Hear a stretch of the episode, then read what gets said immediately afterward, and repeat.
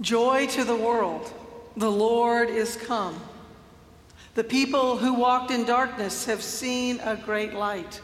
On them a light has shined. Friends, we have been made aware of and celebrated these great realities these past many days. The Word has been made flesh and dwelt among us. The light has shone into our darkness. So now what?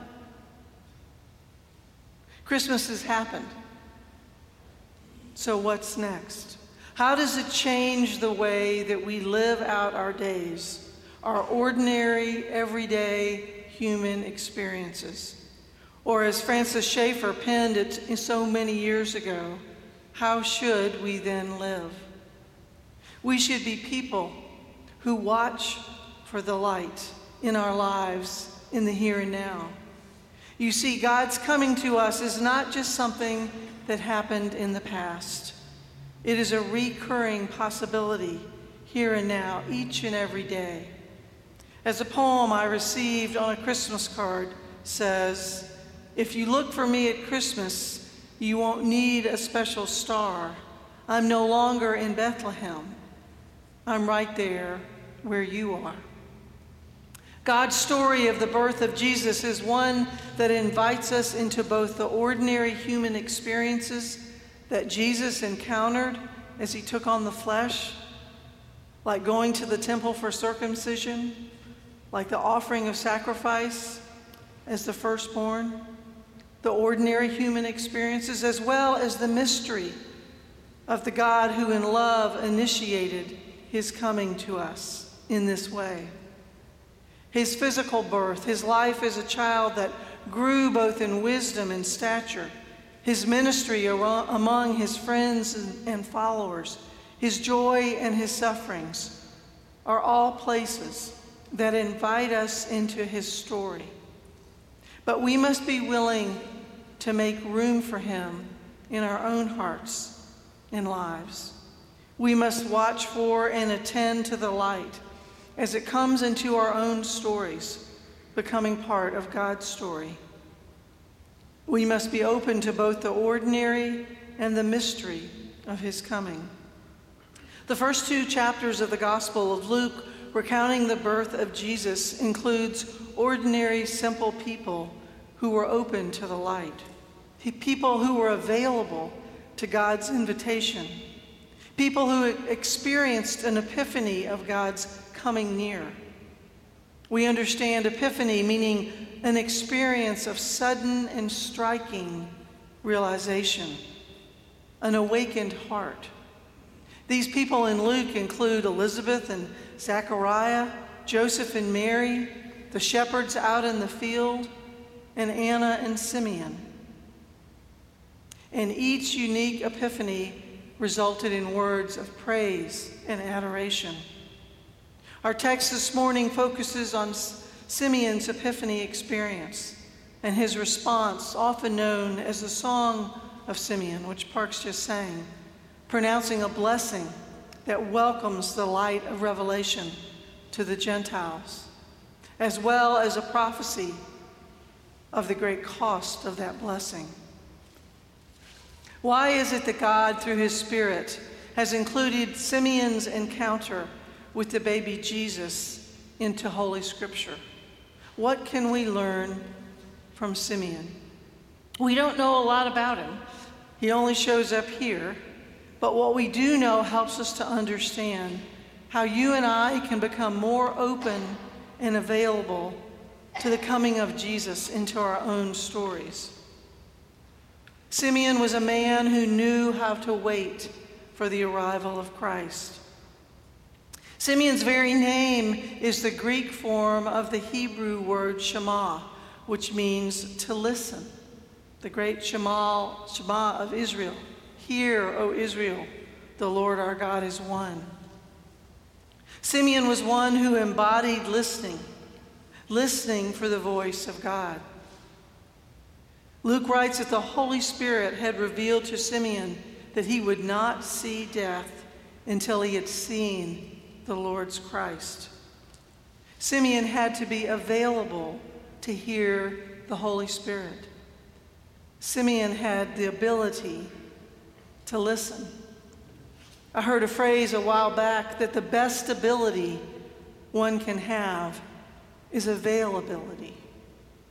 Friends, do you make your hearts and your minds and your ears available to listen for the Spirit of God in whatever place you are? And what I love about the word Shema or listen is it also means to obey. It is in our listening for God that we are obedient to Him. Our text says Simeon was righteous and devout. He was present at the temple, waiting for the consolation of Israel. In other words, Simeon was practicing those disciplines of faithful Jews to be present and available to God. The Jews practiced prayer seven times daily. They emphasized temple worship and ritual. Simeon's whole purpose, person, was an embodiment of his name, one who listened and one who tuned his ear by the disciplines of prayer and worship. What about you? What about me? Do we take the necessary time to be quiet and alone and focused on Jesus, watching for his coming into our everyday experiences. In our busy and chaotic lives, we must find ways to be still, to be silent, and to listen, to be available to the God who so desires to reveal himself to us. It was Henry Nouwen who wrote, Somewhere we know that without silence, words lose their meaning. That without listening, speaking no longer heals. that without distance, closeness cannot cure. Coming off of a busy, busy month, let each of us take time once more to be still to be quiet, to be in solitude, to experience the coming of Christ in our lives. Simon, Simeon was not only made himself available by listening and practice, but our text says that he waited. He waited for the consolation of Israel. We're often not very good at waiting. C.S. Lewis reminds us I'm sure that God keeps no one waiting unless he sees that it is good for him to wait. It is in our waiting that we're drawn closer to the God who loves us. We spend a lot of life waiting, waiting to finish school, waiting to be married, waiting to get our children out of diapers, waiting to retire, waiting for dot, dot, dot. But what is it we're really waiting for? It's for that presence of God that assures us that we are not alone on this journey. Our eternal Father came to us because he wanted to join us on the road. When Simeon saw Jesus being brought into the temple, he knew immediately it was he who he had been waiting for, and he took him in his arms. Simeon knew what he was waiting for. Do you know what you're waiting for? The Greek word here of waiting is a waiting with intention. It's a waiting forwardly, a looking for the coming, waiting for someone or something to happen. Friends, Jesus has come to earth and walked our lives as human. He knows and understands the darkness and the struggles and the fatigue that we face. He has already experienced everything you and I will have to face in this life. And He is already present in all those places. When we experience God's presence in those very real and mysterious ways, we know for certain that we are in the presence of the other, that we are in the presence of the living God.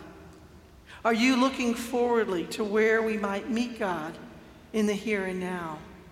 Simeon reminds us to wait forwardly, patiently vigilant.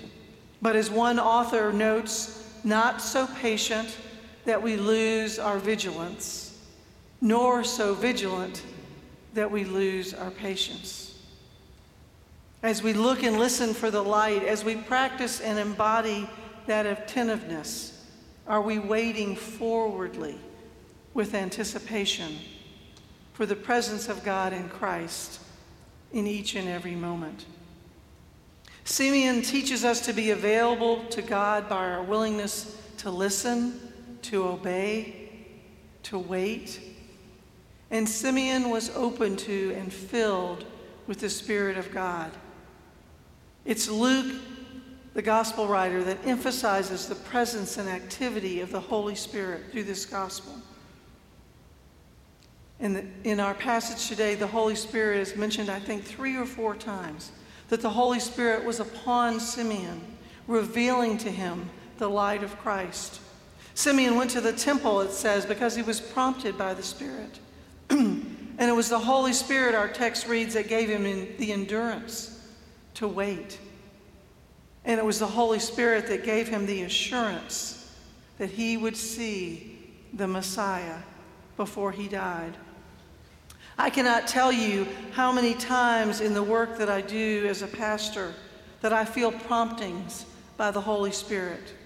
Call this person, stop by this home, write a note to this person. Simeon lived as one filled with the Spirit. Friends, God's Spirit is here, all around us, but we must be attentive and available to that Spirit. I'm often reminded in the early days of Christianity that one of the symbols for the church was a boat. And in Jesus' time, there was two ways to power a boat. One was by rowing, and another was to harass the power of the wind, a sailboat. When the early Christians used a boat as a symbol of the church, it was never a rowboat. It was always a sailboat. God's presence was alive to Simeon through his spirit, but Simeon had to put up his sail. What about you? What about me? Do we put up our sail and pray, Come, Holy Spirit? The miracle of the incarnation is a historical reality that we claim as Christians. It is one that Simeon experienced in his lifetime because he was present and available. And here we are, uh, more than 2,000 years later, still present to that reality. But what we long for is not so much the objective proof, as Frederick Buechner writes, of God's existence in the incarnation, but what we long for is the very experience of God's presence. Simeon's final words to Mary points to what life held for her beloved child in the days to come, pointing to his crucifixion. It involved the pain and piercing of Mary's soul. You see this often in those places of deep pain that we experience most the presence of God. Because love, real costly love, involves both beauty and pain. One of my favorite Christmas books, which is not at all about Simeon, is entitled The Christmas Miracle of Jonathan Toomey. And it speaks to us of the significance of God coming near to us in Jesus Christ amidst the brokenness of life. It was this story that brought my late father, not a very religious man, who often critiqued my sermons in not so kind ways. It was this story that brought him to tears one Christmas Eve night several years ago as he opened his hands to receive communion from me. The story begins with a gruff character, a woodcarver by trade named Jonathan Toomey, Toomey was so known for his grumbling and mumbling and his sad, distant demeanor that the local children called him Mr. Gloomy instead of Mr. Toomey. What the village people did not know was the reason for Mr. Toomey's gloom and sadness. You see, some years early, earlier, Mr. Toomey was young and full of life and love. His wife and baby then became very sick, and both died within three days of each other. Totally broken and disheartened, Mr. Toomey moved alone to this little town and poured himself into his wood carving to try and forget his pain. One day there was a knock on Mr. Toomey's door, and there stood a young woman and a little boy named Thomas, Mrs. McDowell, a recent widow, and her son Thomas. She explained to Mr. Toomey that in the mess of their move to this town, she had somehow lost a very special set of nativity Christmas figures that her grandfather had carved for her as a little girl. Having learned from the village people that Mr. Toomey was a master woodcarver, Mrs. McDowell became hopeful that perhaps Mr. Toomey would carve a new nativity set, and of course, that he would do it by Christmas Day. Mr. Toomey responded that he thought Christmas was pish-posh, and he was, but he said, I'll take the job, at least it'll give me something to do. So the story continues with a newfound relationship between the little boy Thomas and Mr. Toomey and Mrs. McDowell. In his childlike way, Thomas said things like, tried to describe the nativity pieces to Mr. Toomey, who was dismissive, and indifferent. And Thomas said things like, Mr. Toomey, the sheep aren't supposed to look like that. They're supposed to look happy because they're with baby Jesus. And Mr. Toomey, the cow doesn't look right. The cow is supposed to look proud because he knew that Jesus chose to be born in his barn. And again, Mr. Toomey, the angels, they need to look important because they have something special to say about baby Jesus. On and on and on this conversation went for days and days around the wood carving table. And Mr. Toomey carefully and skillfully carved each piece of the nativity set.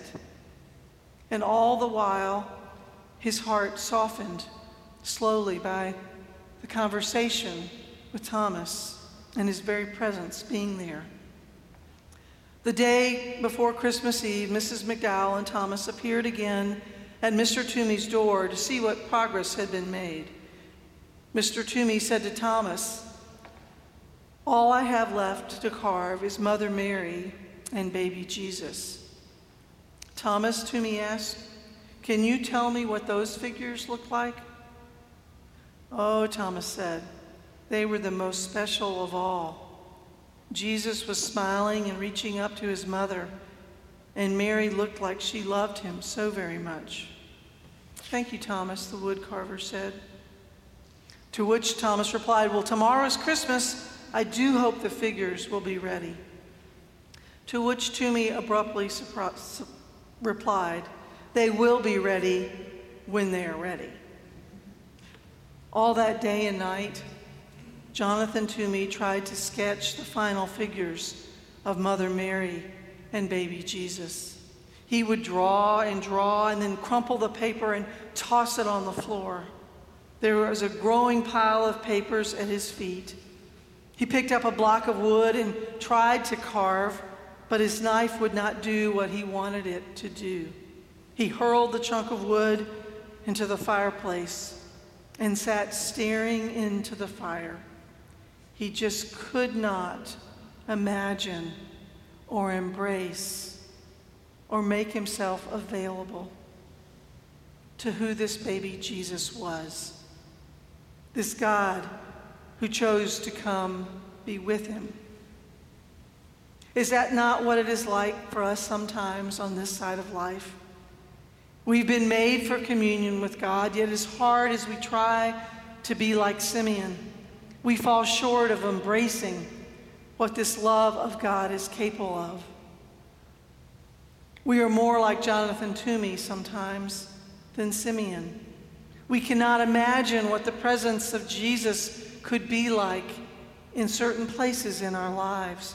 We either falsely manufacture a God that is far off that we can control and manipulate so as we pretend to stay in control of our own lives, or we fail to see or experience Jesus as God come to us because of great pain or loss in our own lives, and we end up blaming God for it.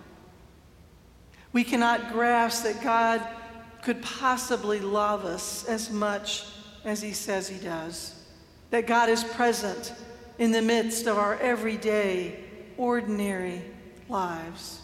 When Jesus, the Word made flesh, made his dwelling among us, he did it to make God's heart known to us and to show, it, show us what it means to be fully human, to be made in the very image of God. By becoming human, Jesus gives meaning and purpose to each and every detail of our lives, walking with us in our stories. This means then that all of our time in this life is sacred because God is present with us in us in it. In sickness and in health, in struggle and in celebration, in fear and in fullness, in life and in death. Jonathan Toomey spent all night attempting to carve this Mother Mary and this baby Jesus. Long into the night, he heard the church bells for the Christmas service. At that, he went over to a drawer hidden beneath the cupboard, and from it he took an old lace handkerchief and a tiny white baby blanket from the back of the drawer. He lifted a picture frame with a sketch of a woman sitting in a rocking chair holding a smiling baby. Jonathan held the picture of his wife and baby to his chest, and he let the tears come. He slowly returned to his workbench where he placed the picture, and then he began to carve quickly and assuredly. He carved all through the wee hours of the morning. Christmas morning, there was a knock at the door, and Miss McDowell and Thomas were standing outside. With a newfound grin on his face and a warm welcome, Mr. Toomey invited them in and announced that the figures were ready. As they unpacked the Nativity, the smiling sheep, the proud cow, the caring shepherds, the important angels, they came upon the compassionate mother, Mary, and a smiling baby Jesus, looking up into his mother's beautiful face. That day, Mr. Toomey went to the Christmas service with Mrs. McDowell and Thomas, and no one ever called him Mr. Gloomy again.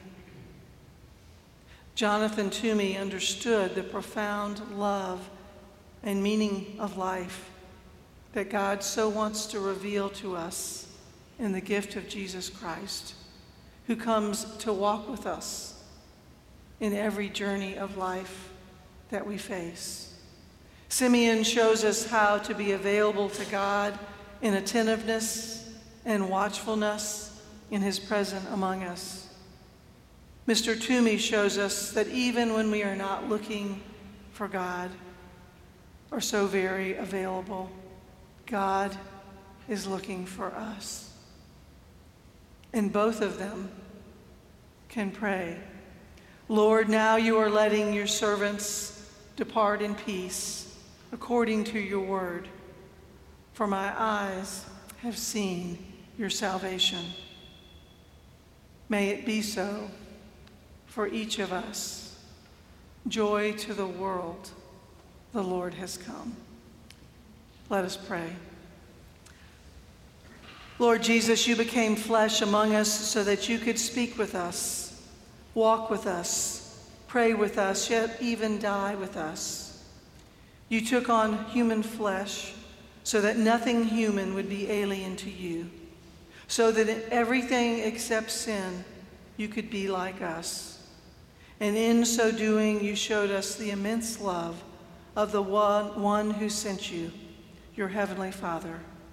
We thank you, God, for this gift, this day and every day. Amen.